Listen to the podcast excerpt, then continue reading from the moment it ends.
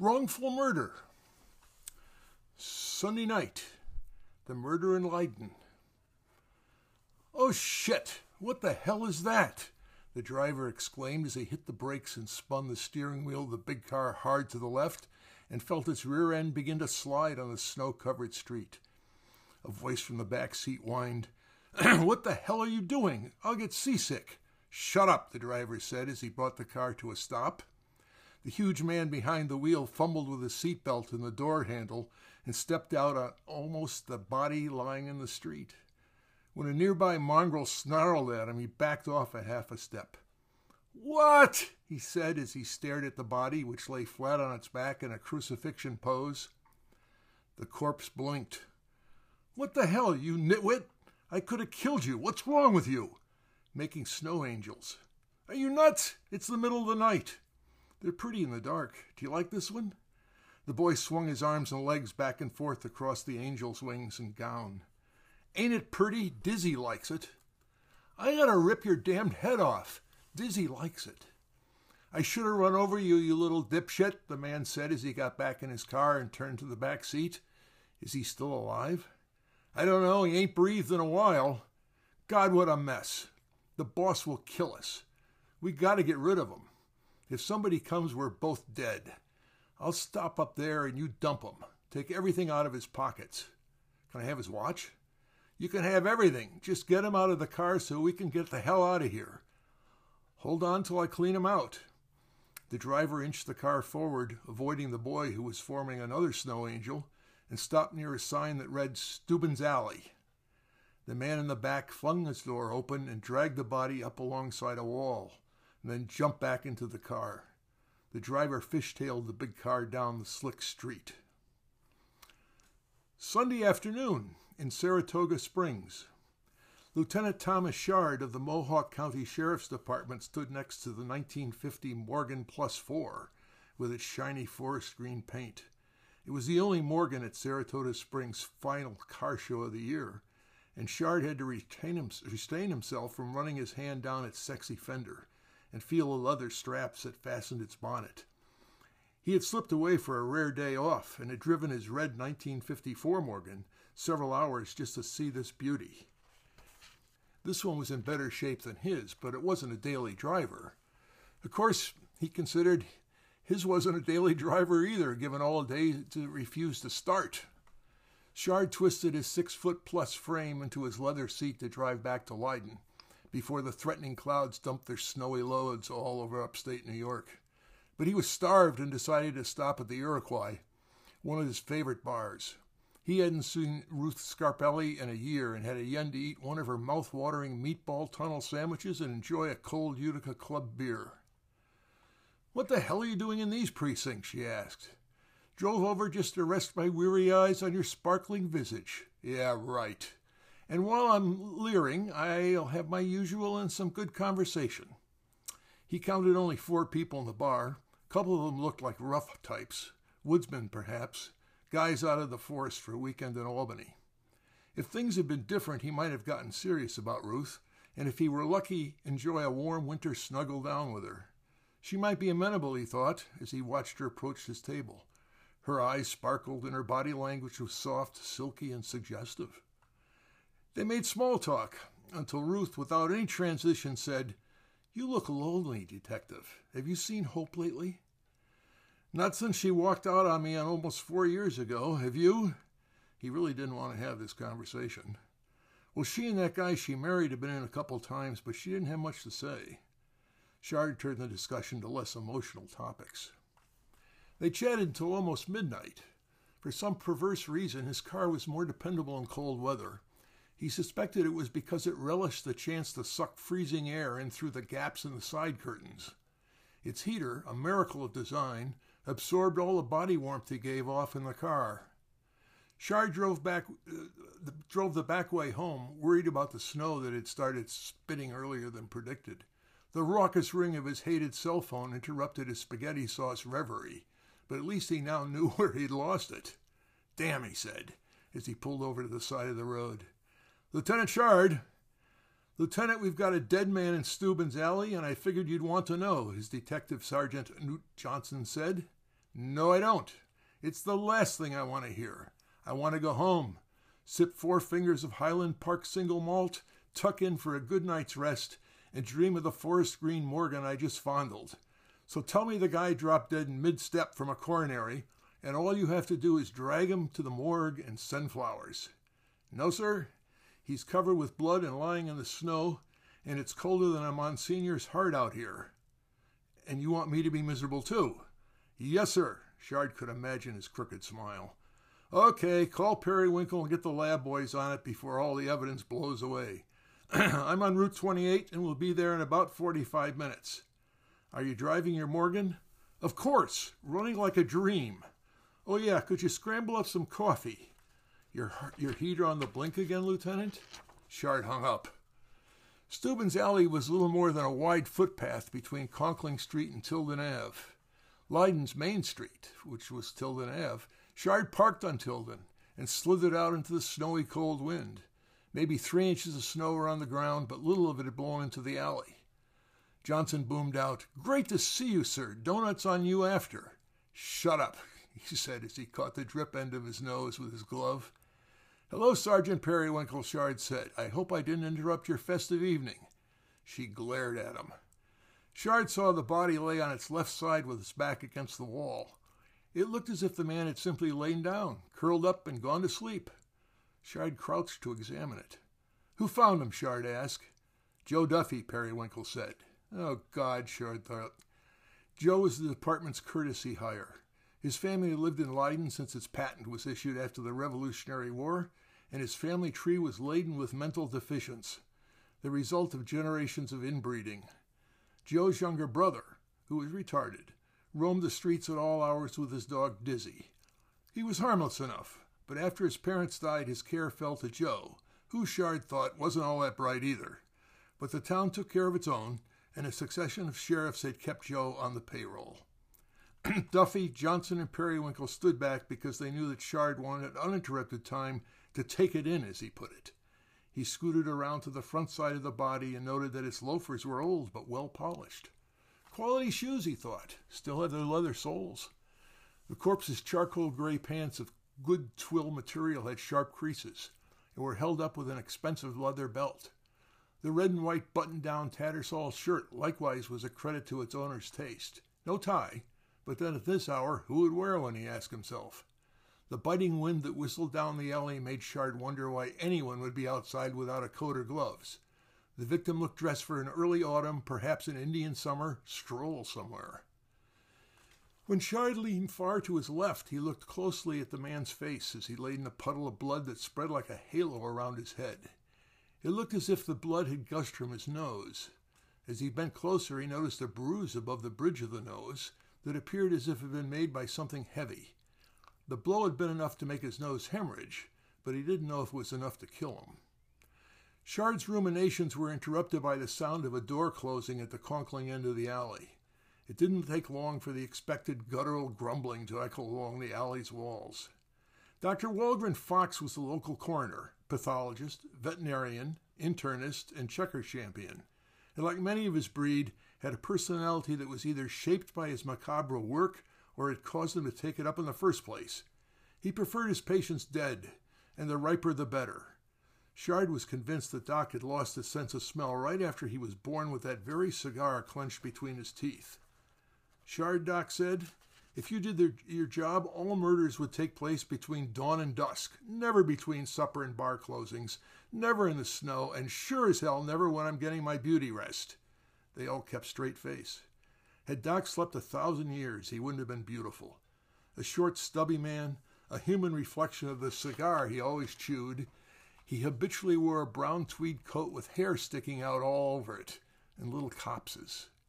Disheveled, half-shaven, gray hair shooting up in all directions, he didn't have to impress his patients. They were his family. He tended them with loving care and a great deal of profanity. "Well, he's damn dead," Doc said with a professional mien.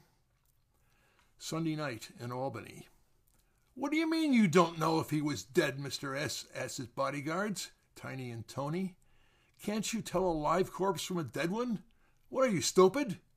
"We think he was dead, Mister S, but we couldn't tell for sure. It was cold out there, Tiny said. What does that have to do with it? If he's dead, he doesn't care about cold. Where'd you put his body? In the street. You can't be that dumb. Why didn't you toss him in a river? A town dump. Down somebody's well. Somewhere. God, the cops will be all over this by morning. Why did you leave him there? It weren't really a street, Mister S. It was more like a small road between buildings. I couldn't drive the car down it. It was that small. I don't give a damn how small it was. Why did you leave him there? Tony and me got scared. We didn't know what to do. You didn't say nothing about what we should do if he died. Do you have a brain, Tiny? I think so, Mister S. Do I pay you good money to use it? I think so, Mister S. This would have been a good time to see if it works. Did anyone see you guys? I don't think so, Tiny said. What about the kid we almost killed, Tony asked. Tiny shot him a threatening look. You almost killed a kid? What the hell's wrong with you guys? I send you out on an easy little job and you kill half a town. What about the kid? He was laying in the road, Mister S., in the snow. I didn't see the little bastard and almost hit him, but I didn't. But he saw you. Nah, he was too busy playing in the snow. We got the hell out of there fast. This ain't good, guys. Murder ain't nothing to fool around with. It makes cops antsy. No, Mister S., they said in unison. That means you need alibis, right? Right. So where were you guys tonight? In Leiden, they said. Idiots, you weren't in Leiden. You couldn't be, because you were somewhere else, right? Right. Okay, where were you tonight? Silence. Tony and Tiny looked at each other as if they just met. We can't remember, Mister S. I want you boys here tomorrow morning the first thing to tell me where you were tonight. Got that? And it better be a good story. So good, your mother would believe it. Tony, if your mother asks you tonight where you were, what do you tell her? Leiden. Sunday night, later, in Leiden. Doc rubbed, pinched, and probed its body. He raised its hand and tried to straighten out its upper leg. Shard thought it resembled a slow-motion ballet. Doc stood up and proclaimed, "He's still damn dead." "We pay premier wages for such professional advice, and we get the best," Shard replied. "We would never have guessed." "And you want to know how long he's been dead?" "Yep." "I don't know. The cold throws off all the bullshit I usually give you, but he hasn't been here long." Johnson, Periwinkle, and Duffy shifted from one foot to the other as they listened to Doc and Shard go through their lines. "Would you hazard that he died this year?" Shard asked. "Yep." "Would you risk your slim reputation on a guess that he died tonight?" "Yep." This well-rehearsed routine was the only comforting thing about murder, Shard thought. "How many hours ago?" "Exactly three hours and six minutes. "Really?" Shard opened his eyes wide. "What makes you say that?" "You wanted a time? I gave you one. I'm a generous old soul." "If I didn't care what time this fellow died, what would you say?" "That's different. Rigor is just setting in, but it's so cold, and since he's lying on icy pavement, it's hard to guess. Within the last three hours. "Sometime around midnight?" Shard asked. "That's about right, plus or minus," Doc smiled. "I can tell you more after I do him." "What killed him?" Periwinkle thought the beginning of round two. I could be out of here I could be out here all night. I'll bet that even a dense copper saddled with an English degree from a public college can see that someone whacked him on the forehead. Was that enough to kill him?" "It wouldn't have done him much good. In other words, you don't know." "Oh, I know. I'm just not telling you." Doc chomped on his cigar butt. "Bag him and deliver him to my cage. Cave. I'll do him tomorrow at one o'clock."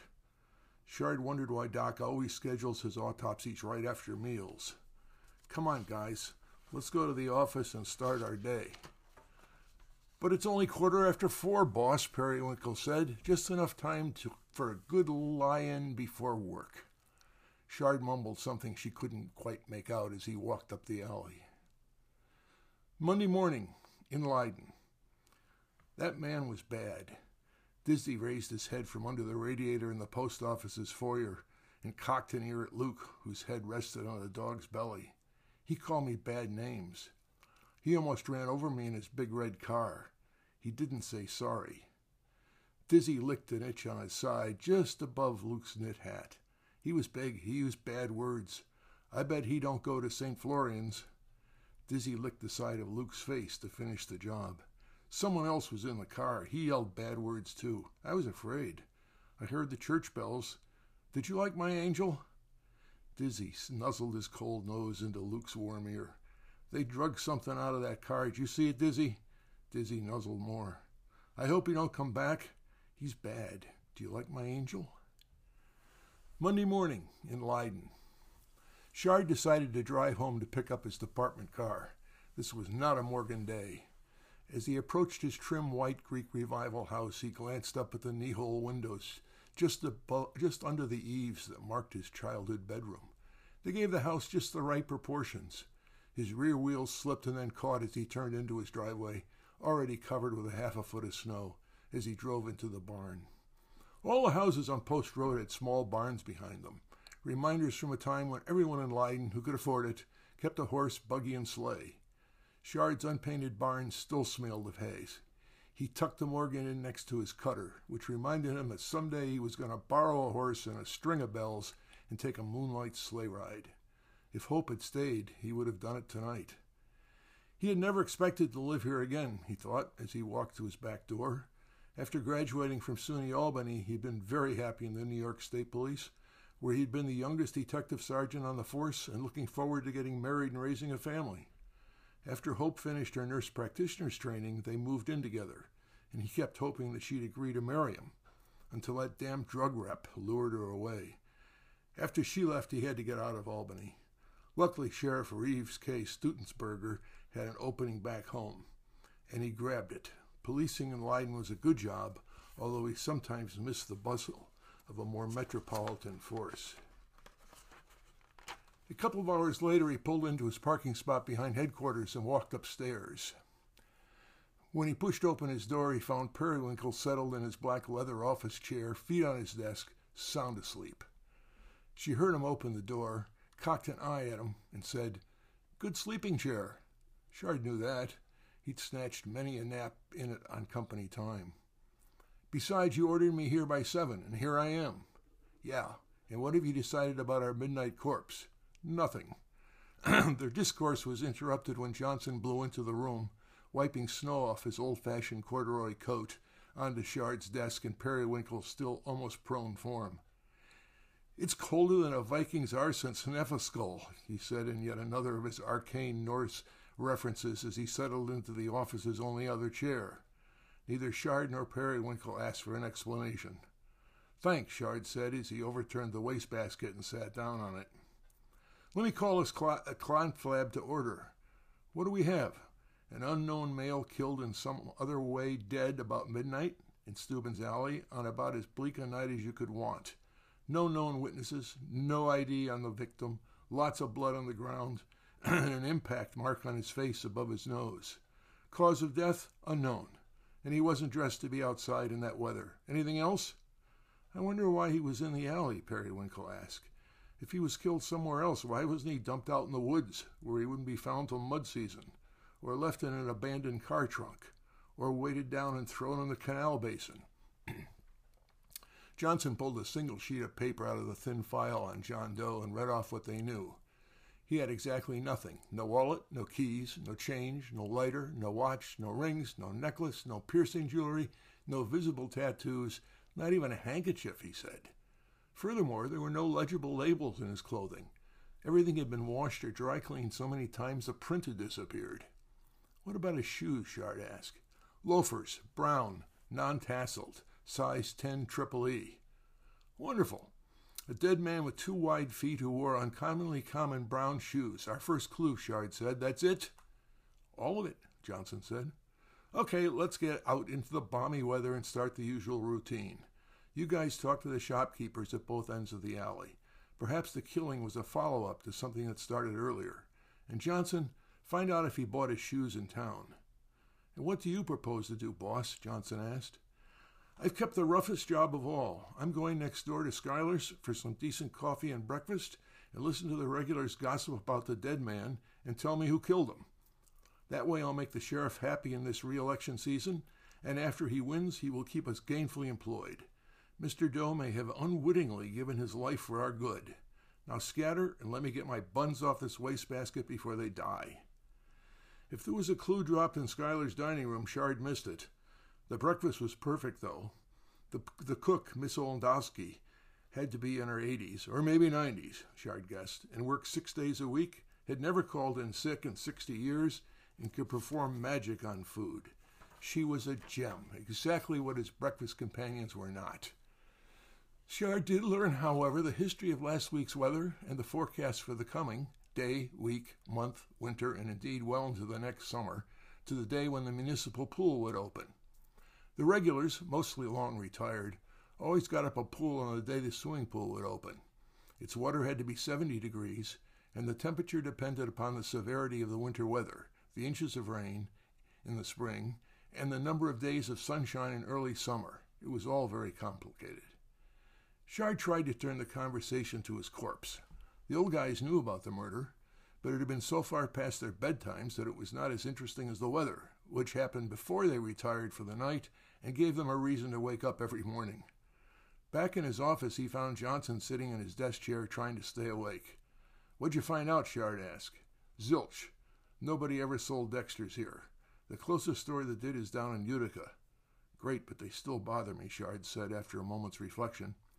The shoes looked to be about forty years old, but they still had their original soles and heels that showed little wear. The uppers, however, looked more worn and had been polished often. Shard turned over his desk phone and removed the battery case lid. From the cavity he took out an unfiltered Camel. "The hell with the New York State's no-smoking policy," he said. He stared at Johnson for a long minute. "Would you go outside on a snowy, icy night in a pair of shoes with leather soles, smooth leather soles? And why choose loafers when it's so cold?" Where had someone worn these shoes until they looked middle-aged and yet the soles were so close to new? Only on carpets? Shard's phone interrupted. "Lieutenant Shard!" The woman at the other end was brusque. "Sheriff wants to see you." "Be right there. The boss calls, Norseman." Monday morning at headquarters. Shard walked into the sheriff's expansive outer office full of green leather Queen Anne chairs and end tables, dominated, and that was the only way to describe it, by Hilda Bluter, Stutzenberger gate's gatekeeper. If Shard had not known better, he would have pegged Hilda as a member of that cinder-block church that sang hymns at double time, clapped and danced, and spoke in tongues, the ones that did not believe in makeup, skirts above the ankles, hairstylists, or razors.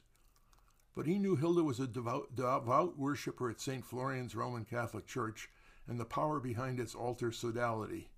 She chose to look like a prisoner warden, with her bulkiness, severe clothes, and hair in a bun. She was as short in the humor department as she was in height, but she knew everything that transpired around headquarters. For all this, Shard thought, she was not an unpleasant soul. "You look great this morning, Hilda," Shard said as he winked. "Same as always." "What kind of a mood is R K S in today?" Nobody knew what the case stood for, but Shard and a few others in the know were convinced it was for Kaiser. "Pleasant as always, and waiting for you to solve last night's murder." "We're close," Shard said. She waved him into the inner sanctum. Kaiser Stutzenberger waited, stuffed in his oversized leather swivel chair and looking for all the world, Shard thought, like a sausage being squeezed out of the top of its casing. His walrus mustache only emphasized the notion that he might be wider than he was tall, which was five feet eight inches. He placed his placid Germanic appearance, however, belied a quick mind. He always backed his officers, as long as they were honest and didn't make him look stupid in public. Uniformly, he was in decent humor, but an election year approached, and a retired Secret Service agent had declared against him, his first serious comp competition in a decade. Thus he was more involved than usual with his department's daily affairs. "Weather's not the best today, sir," Shard said in an attempt to steer the conversation to safer ground. The Kaiser was a fanatic about the weather. He had one of those electronic gizmos hanging next to his window that told him the temperatures inside and out, the humidity in both places, the barometer reading, wind speed, and for all Shard knew, the temperature on the first tee at the Mohawk Country Club, and the exact minute his wife would drop the olive in his first martini. twenty-eight, barometer falling, the wind is gusting to twenty-five miles an hour, and what do you have on that alley murder last night?" All of which Stutzenberger crammed into one sentence. "Not a lot yet, but it's early," Shard said, which translated means you have naught. "Not quite true. We know his gender, approximate time of death, observable wounds, the kinds of clothes he wore, and his odd shoes. That brought a measurable pause. His odd shoes? The sheriff looked surprised for once. And pray tell, what do they tell us? His shoes are probably over forty years old, Shard said. What kind of a guy wears shoes that old? I do. Yes, but you're not a corpse in an alley, and therefore your penchant for old stuff is not a clue. But it could be in the right circumstances. You don't know who he is. No, not yet. Shard liked to sell his boss hope. I don't have to remind you that I have an election approaching, and cleared-up caseload is a wonderful campaign tool to return me to office so I can pay your salary for another four years. I understand, sir. How's the fundraising coming? State statutes forbid the sheriff from raising political funds from department employees, so Shard felt safe inquiring about what had become his chief's obsession recently. It's still early, the Kaiser said, but I have a promise of a very large sum from the developers who backed the new casino, something you understand will be good for this county. Even though the Mohawks will own it and don't have to pay taxes, everywhere in New York the Indians pay voluntary sums, and the county needs this money for schools, roads, and need I mention, our raises and a new department car for you. Shard had not followed the political wrangling over permits for the Mohawk Casino, nor had he considered its benefits to him. Well, I hope they come through for you, was all he could think to say. Go forth, son, said the sheriff, upbeat at the thought of the casino contribution, and keep me informed so I don't make an ass out of myself. Shard went forth, thinking about his date with Doc in the cave. Monday afternoon in Leiden. Shard prepared for the autopsy by skipping lunch. Ordinarily, he would have walked the six blocks to Doc's, but not when it was cold, windy, and still snowing. Doc's cave was in the cellar beneath the Adirondack Telephone Exchange, a small, dark room that was always damp because it was next to the old canal's turnabout basin that was still full of water. Shard could cope with the damp. It was the other smells that got to him. Here we go, Doc said as he ripped the sheet off the corpse. Fairly tall man, exactly five ten and one half inches. I weighed him earlier, one hundred sixty-six American pounds, perfect for a fella his age and size. He was circumcised, Shard noted. Jewish? But that didn't tell you much about a man's social standing or religious orientation anymore. What killed him, Shard asked. I'm not sure. We know more when we open his skull, which I shall do forthwith. Why do people talk that way, Shard thought, as he felt his stomach begin its quick rise to his gullet. Doc lifted the, sub the skull cap and began probing on what had been the man's face, down near where it had taken the blow. I don't know about this, he said around his cigar. The blow did not fracture the skull, only the upper part of the bridge of his nose. But I can't see any bone splinters. Undoubtedly it was painful, but I can't say if it killed him instantly. Would it have knocked him out? Quite possibly, at least stunned him or made him goofy and groggy, but for how long I'm not certain, Fox replied. What are you certain of? Doc looked up with a wry grin. He loved this. That he's dead. Monday afternoon in Shard's office. Shard was pleased to see that he was, the, he was first back to his office. He was sleepy and made for his desk chair as if it were salvation. He had just steepled his fingers under his chin for a bit of deep thought when Johnson's voice intruded. Working hard, boss? Shard glared at him through one eye. Johnson was hard to miss. At six feet five inches and probably two hundred fifty pounds, he filled the office. His well-toned thirty-year-old bulk was topped off with a mop of startling blonde hair, the legacy of his Viking forebears.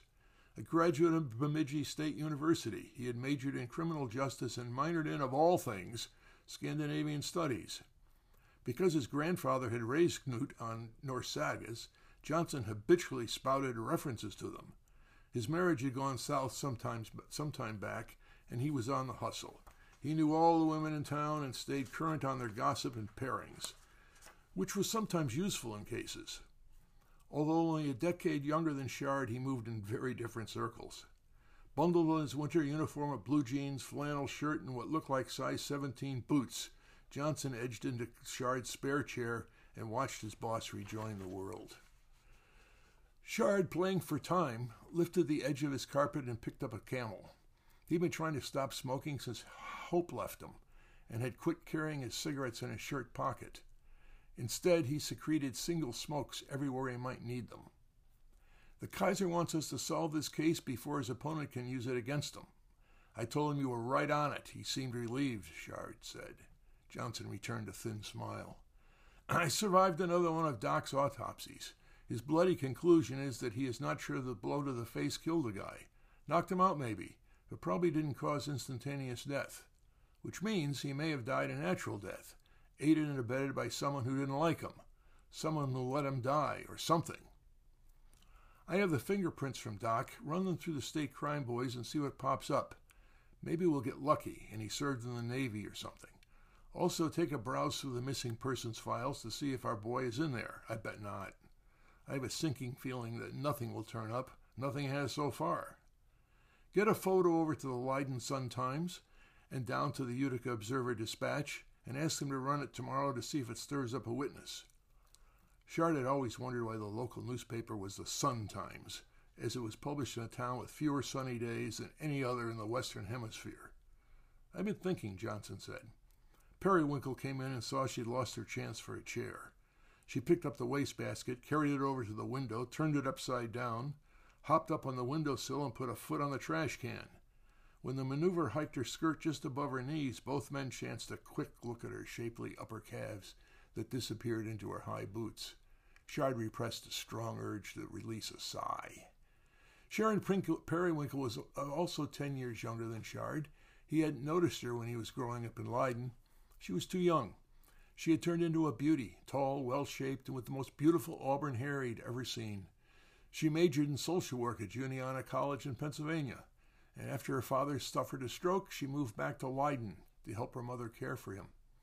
Four months ago, after graduating from the police academy, she had applied for a job with the Sheriff's Department. She was one of the Kaiser's better hires. She turned her green eyes on Shard and asked, "We talked to all the shopkeepers on Tilden and Conkling. None of them saw or heard anything out of the ordinary last Sunday, Saturday, and they weren't around on Sunday. What does that mean?" "I'm not surprised. The merchants are not much at rollicking after dark, especially in the winter. But I had hoped they might have seen and remembered something odd." "I've been thinking," Johnson said. Periwinkle continued, if she hadn't heard. "I saw in the Sun-Times that the Native Americans might get their permit for the casino. That will liven this place up after dark." "Yeah," Shard said, "but they still have to purchase the land, a lot of it. I'll wager prices around the site have gone sky high. The Kaiser told me that the casino developers have promised to contribute big bucks to his campaign, and reminded me this morning that it would be to his advantage to have this case solved before the election." "I can believe that. By the way," Periwinkle said, "I saw Luke in the post office vestibule when I went to buy the paper. He was curled up around Dizzy, Diz, around Dizzy, next to a radiator. Dizzy slept anywhere he wanted, including the stores, and was unmatched in the townspeople's memory for getting his stomach and ears rubbed. I took him and Dizzy over to, pa pa to Patel's for donuts and coffee. Luke kept babbling about the snow angel he made last night in the middle of Tilden Avenue. "What an idiot," Shard replied, aware he wasn't politically correct. "He could have been killed. He said he almost was. At least I think that's what he said. He claims a red car almost ran over him. He thought it was funny." "Really?" Johnson said. "Luke was lucky the guy could see him at night. Of course, any damn fool making angels in the middle of the street is probably pretty noticeable." "Okay, enough palaver. It's four point four four, which means it's five fourteen in Newfoundland. Time to have a drink. I'm off to Schuyler's for some deep thinking." He swiveled around, pulled down the Bible, shelved just to the side of his head, perfect for photo opportunities, flipped it to the hollowed-out section of the Old Testament, took out a camel, put it in his shirt pocket, and walked over to his coat.